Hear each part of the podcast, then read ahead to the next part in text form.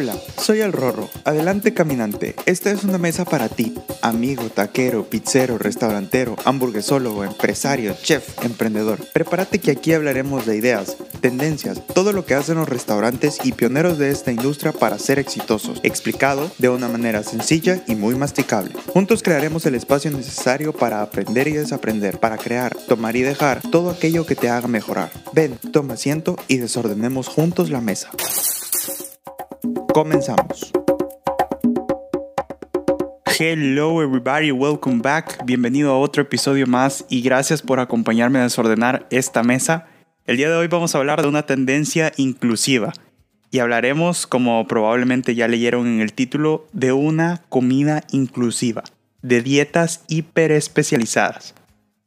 No podemos negar que la tendencia de comer de forma saludable está presente en nuestras vidas. Y aunque no comamos 100% saludable, de alguna u otra manera, somos conscientes de ello. Sobre todo ahorita, durante la etapa de pandemia que vivimos, nos dimos cuenta que es posible, que es realmente posible cocinar y comer saludablemente en nuestras casas. Pero ¿qué es lo que está haciendo una tendencia esto de las dietas hiperespecializadas, de la comida inclusiva? Pero ¿qué es lo que está haciendo tendencia en los restaurantes y los conceptos emergentes? ¿Por qué las dietas hiperespecializadas? Y la verdad es que dentro de la industria más y más consumidores están comprando productos que se adapten a distintos estilos de vida y sobre todo distintos estilos de alimentación. Poco a poco la oferta que estamos teniendo es más amplia y algunas de estas dietas más sonadas son por ejemplo la dieta paleolítica, la dieta vegana, la keto, las probióticas, orgánicas. Y me quiero meter un poquito más a detalle en estas dietas para explicarles porque muchas veces si, si no somos partícipes de estas dietas no las entendemos a fondo o existen muchos vacíos mentales que tenemos que tenemos una vaga idea. Y ahorita quiero ponérselos de manera fácil y me gustaría empezar con la dieta keto porque creo que es la dieta más sonada en estos últimos años. Y es que, ¿qué es keto? Les quiero platicar que según los expertos, esta dieta se basa en la ingesta de grasas y proteínas con restricción en la ingesta de carbohidratos y azúcares. Ellos lo que buscan generar a través de esta dieta es la cetosis. Y me puedes preguntar, Ro, pero ¿qué es la cetosis? La cetosis es un estado en el que puede entrar el cuerpo mediante una reacción metabólica, cuando éste solo se nutre de las grasas que acumulamos. Obviamente deben de ser en su mayoría grasas buenas. Y esto se debe a que el organismo necesita para obtener energía tirar de las reservas, que vienen siendo las grasas, debido a que se encuentra en un estado carente de azúcar en la sangre. Pasándonos a la dieta paleolítica, que esta es una dieta que se me hizo muy interesante, porque se puede mezclar un poco con la dieta orgánica de productos nada más que la tierra y la vida nos da. Y es que sí, probablemente lo que estás pensando es en la era paleolítica, que fue la era más larga del ser humano que inició hace aproximadamente unos 2 millones de años. Y estás en lo correcto.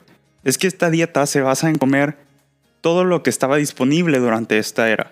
Y nos podemos imaginar obviamente en su mayoría alimentos provenientes de la tierra, animales de caza. Es un poco difícil imaginarse tal vez qué era lo que no estaba disponible en esa época. Y se los voy a plantear porque creo que es mucho más fácil que se den una idea así. En esa época no estaba disponible, por ejemplo, el trigo, la avena, la cebada, legumbres como frijol, lentejas, chícharos, productos lácteos, obviamente azúcar refinada, sal, papas y alimentos muy procesados en general. Y como no estaban disponibles, estos alimentos no se consumen dentro de esta dieta. Luego me quiero pasar a una dieta que es tal vez de las más comunes, de una de las que ya estamos acostumbrados a ver, a escuchar, y estos son los veganos y los vegetarianos. Ya estamos mucho más familiarizados, como les decía, llevan años en el mercado y hay muchos restaurantes que se han acoplado este tipo de dietas y quiero recalcar que sí existe una diferencia entre veganos y vegetarianos porque muchas, muchas veces a la gente le, le causa conflicto este tema y dicen, ¿realmente hay diferencia? Y sí, para ponérselos de manera muy fácil, los vegetarianos no consumen proteínas animales, pero en determinado momento sí a consumir productos derivados del animal. Por el otro lado, los veganos no consumen ningún producto proveniente del animal. Y a raíz de tantas formas de vida que existen, se han creado muchísimas variantes, como por ejemplo los crudiveganos, los ovo-lacto-vegetarianos, los ovo-vegetarianos, los api-vegetarianos, en fin, hay muchísimas y si uno se mete a buscar, hay prácticamente para todos los gustos. Luego está la dieta de gluten, que esta también se ha juntado con la vegetariana para ser una de las más sonadas. Y es que la dieta sin gluten inició para las personas que se les, que se les diagnosticaba que eran celíacas, que es una enfermedad en el sistema inmune. El gluten está presente en trigo, avena, cebada, centeno y como una variante de, este, de esta enfermedad también existe la alergia al trigo. Y aquí les traigo una historia. Y es que cuando yo estaba en la adolescencia me diagnosticaron que era celíaco, pero posteriormente me di cuenta que era alérgico principalmente al trigo. Entonces yo no podía consumir pastas, pizzas, hamburguesas, pasteles, postres, prácticamente nada de eso. Y para un foodie como yo, la verdad es que fue un martirio. En ese entonces, acoplarme o encontrar lugares que me ofrecieran variantes, sobre todo en El Salvador en ese momento, fue muy difícil, la verdad. Entonces, prácticamente todo lo, lo, tenía que hacer yo en mi casa para poder consumirlo y asegurarme que realmente sí cumpliera con las especificaciones que necesitaba para que no me, para que no me diera alergia. A pesar de que este es una enfermedad, o sea, es, es una deficiencia en el sistema inmune, eh, muchas personas no han sido detectadas con esta enfermedad, pero han optado por seguir este tipo de dietas. Y es muy probable que se pregunten por qué. Y es porque si se ponen a pensar, el tema de los carbohidratos hasta cierto punto lo tenemos satanizado de alguna u otra manera, no cenar carbohidratos, los carbohidratos son malos, los carbohidratos engordan. Y esto es lo que ha llevado a muchas personas a tomar este camino cuando no necesariamente es por un tema de salud. Y como última dieta me gustaría explicar la dieta probiótica. Esta dieta consiste en ingerir probióticos que los probióticos son microorganismos vivos que estos pueblan a la flora intestinal y son imprescindibles para el buen funcionamiento del sistema digestivo. Algunos de los alimentos más conocidos y, más sonados dentro de esta dieta son por ejemplo el kefir y kombucha, que seguramente alguno de los dos los han escuchado. Pero bueno, quiero que nos vayamos a la parte por la que vinieron, basta de tanta dieta y pasémonos a la parte de los restaurantes. No podemos negar que todas estas dietas, o la mayoría las habíamos escuchado. ¿Y por qué? Quiero que hagan reflexión un momento y es porque la gente está buscando mejores formas de vivir su vida, según sus necesidades y sus posibilidades. Estas dietas son el reflejo de los nuevos requerimientos de los consumidores. Y no sé si se acuerdan cuando era toda una revolución el hecho de pensar en realizar postres sin huevo, por ejemplo. Yo sí me acuerdo. Era a veces hasta impensable decir, ala, ¿con qué lo sustituyo? Y ahorita creo que no podemos negar que existen tantas opciones para sustituir, por ejemplo, el huevo. Y es que quiero que reflexionen que ahora estas son las nuevas demandas de los clientes. Cuando, también les quiero hacer la pregunta, ¿cuándo nos hubiéramos puesto a pensar que haríamos un pastel sin harina de trigo? Es la forma en la que veníamos haciéndolo, pero creo que ahora es el momento de replantearnos cómo podemos cambiar, combinar las cosas, hacer las cosas diferentes para las necesidades de nuestros consumidores. Según fastcasual.com, los conceptos restauranteros que ofrecen alternativas como por ejemplo coliflor, quinoa, leche de avena y queso vegano están empezando a tener mayor tráfico, ventas y ganancias en sus restaurantes. ¿Por qué?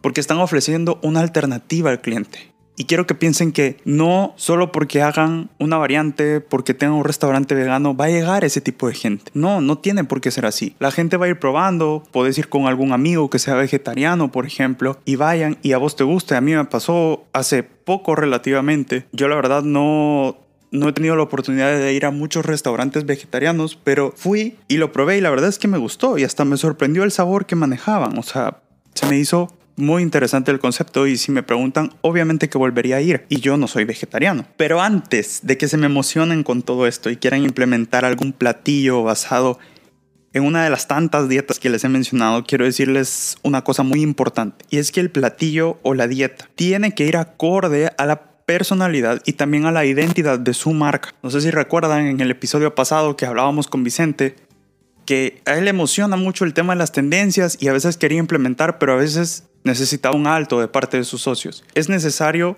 que todo sea muy bien estructurado. Y si no se adapta a la identidad de su marca, no lo hagan. O sea, no porque sea tendencia a fuerza lo tienen que hacer. Y ahorita quiero que nos vayamos directo a los ejemplos, que sé que aquí es donde muchos de ustedes aterrizan todas las ideas y dicen qué es lo que está pasando, qué es lo jugoso que me trae el rorro esta vez para ver todas esas tendencias aplicadas, que es creo lo más importante, no es nada más hablar porque sí, sino hablar de las tendencias aplicadas y que realmente funcionen. Si nos ponemos a pensar en dietas como la keto o paleo, es difícil imaginarse una vida sin pizza, pero no más, señores, no más. Porque ahora les voy a contar de Blaze Pizza en Pasadena, California. Y es que es un concepto de pizzas más o menos al estilo Subway, es decir, que tienen todos los productos a la vista y uno puede ir escogiendo o tienen prearmadas sus combinaciones. Y Blaze Pizza, ¿qué es lo importante de ellos? Se convirtió en la primera cadena de pizzas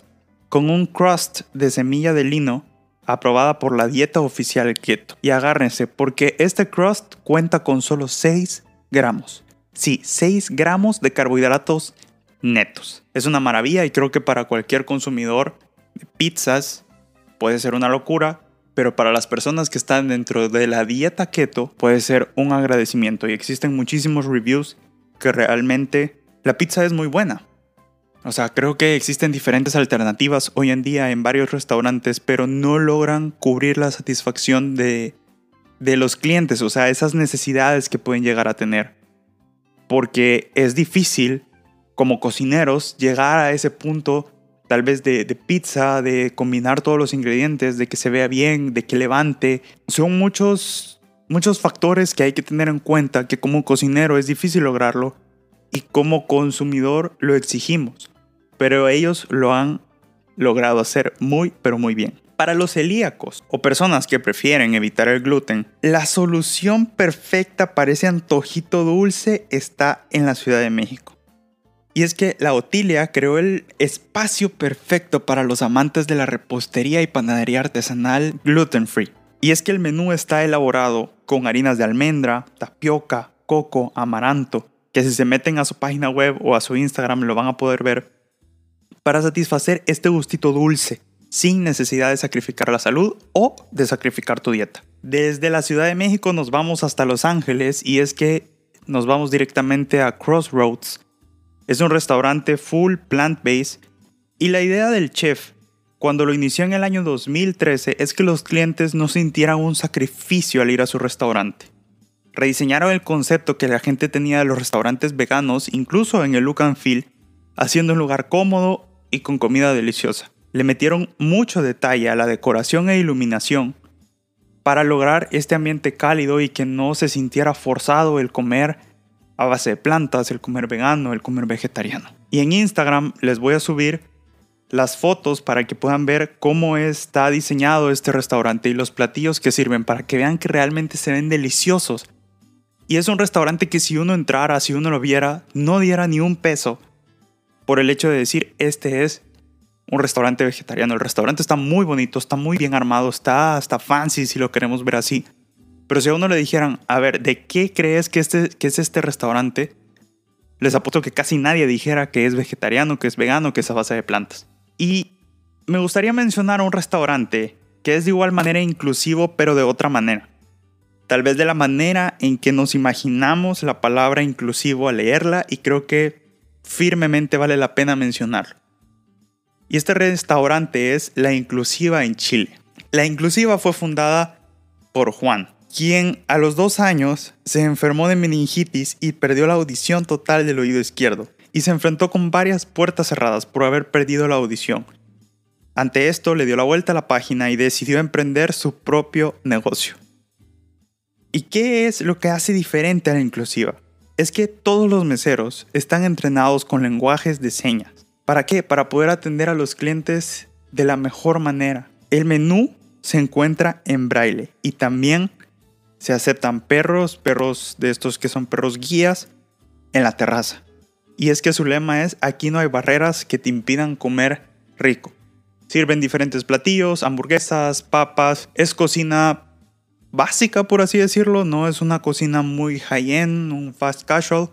Pero Su objetivo es poder llegar a todas las personas y hay testimonios de personas eh, que han perdido la vista, que tienen problemas de audición, que llegan y dicen es el único restaurante donde realmente yo me puedo sentir cómodo, puedo ser independiente porque puedo llegar y entiendo qué es lo que voy a pedir y disfrutar de una buena comida. Así que creo que Juan ha logrado muy bien su objetivo, ha sido muy enfocado y como de la adversidad logró crear algo increíble hacia un nicho de mercado donde casi nadie se enfoca.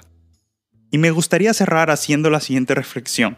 Ser inclusivos en el ámbito de la comida específicamente no es un lujo ni un plus. La verdad es que se está convirtiendo en una necesidad. Es que adaptarnos a nuestros clientes será la clave de un constante retorno de su parte y también de una mejor promoción de nuestro restaurante. Creo que es importante capacitarnos como empresa y contar con un personal que pueda cubrir ciertas necesidades y esto nos puede ayudar a crear la mejor experiencia para el cliente. Una experiencia muchísimo más humana. Y eso sería todo por el capítulo de hoy, gurús. Espero haberte ayudado a resolver muchísimas dudas y a conocer una nueva tendencia dentro del mundo de la hospitalidad. Recordad que ya estamos disponibles en redes sociales, estamos en Instagram y en Facebook y nos podés encontrar como arroba desordenando podcast. Ahí puedes dejar todas tus dudas, todas tus preguntas. Si quieres que hablemos de algún tema en específico, buenísimo, nos mandas un mensaje directo y nos ponemos a preparar el material para el siguiente capítulo. Voy a estar muy al pendiente de ustedes en redes sociales. Acordate que mi contacto directo es rodrigo food-mediogurus.com para cualquier cosa que necesites. Y si crees que a alguien le pueda servir esta información, compartísela, dale seguir en Spotify y déjanos tus opiniones y comentarios si nos escuchas desde Apple Podcast para que podamos crecer todos juntos. Nos vemos el próximo lunes.